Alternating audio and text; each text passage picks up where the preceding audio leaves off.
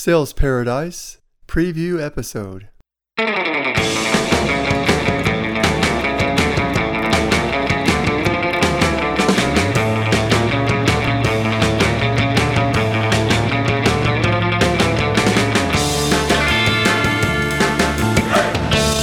you want to learn how to love every day of your sales career, you're in the right place.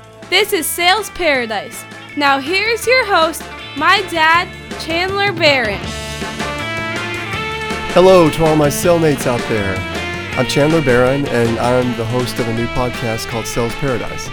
Now, don't let the name fool you. Uh, Sales Paradise isn't necessarily about working from the beach or posing in front of that jet with a Lamborghini. What Sales Paradise is about, it's creating your own paradise. Whether it literally allows you more time under that palm tree at the beach or more time in the backyard with your kids. Maybe that paradise for you is climbing the management ladder. Maybe it's about more flexibility, less travel, or more travel. It's about building the career and life that you're excited about. Not one that you can put up with, not something that's just okay, something that you're really passionate about. That's Sales Paradise. We've got a lot of great guests, some you've heard of and some you haven't yet. But either way, you're going to get a lot out of it from a sales standpoint. But most of all, they'll help you craft your own paradise. And here's an upcoming guest. Tom Hopkins talks about how customers are different today.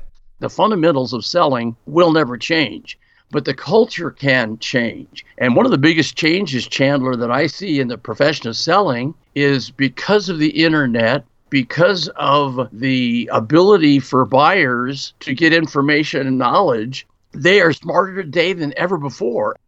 And listen to Jim Cathcart. He tells about how selling is like a love relationship. You know, so find out how the other person wants to be treated. What Tony Alessandra calls the platinum rule do unto others the way they want to be done unto. And uh, that's how you deliver more value in selling. And Phil M. Jones. He discusses the phase of discovery of selling. I think the greatest thing that we should look for as sales professionals by alternative, we should be looking to go through a phase of discovery to find out if there's a right fit. And Bob Burg goes into exactly why someone really buys from you. Nobody is going to buy from you because you have a quota to meet. They're not going to buy from you because you need the money. And they're not even going to buy from you because you're a really nice person who believes in your product or service. Well, as you see, we've got some amazing guests coming up and some great topics.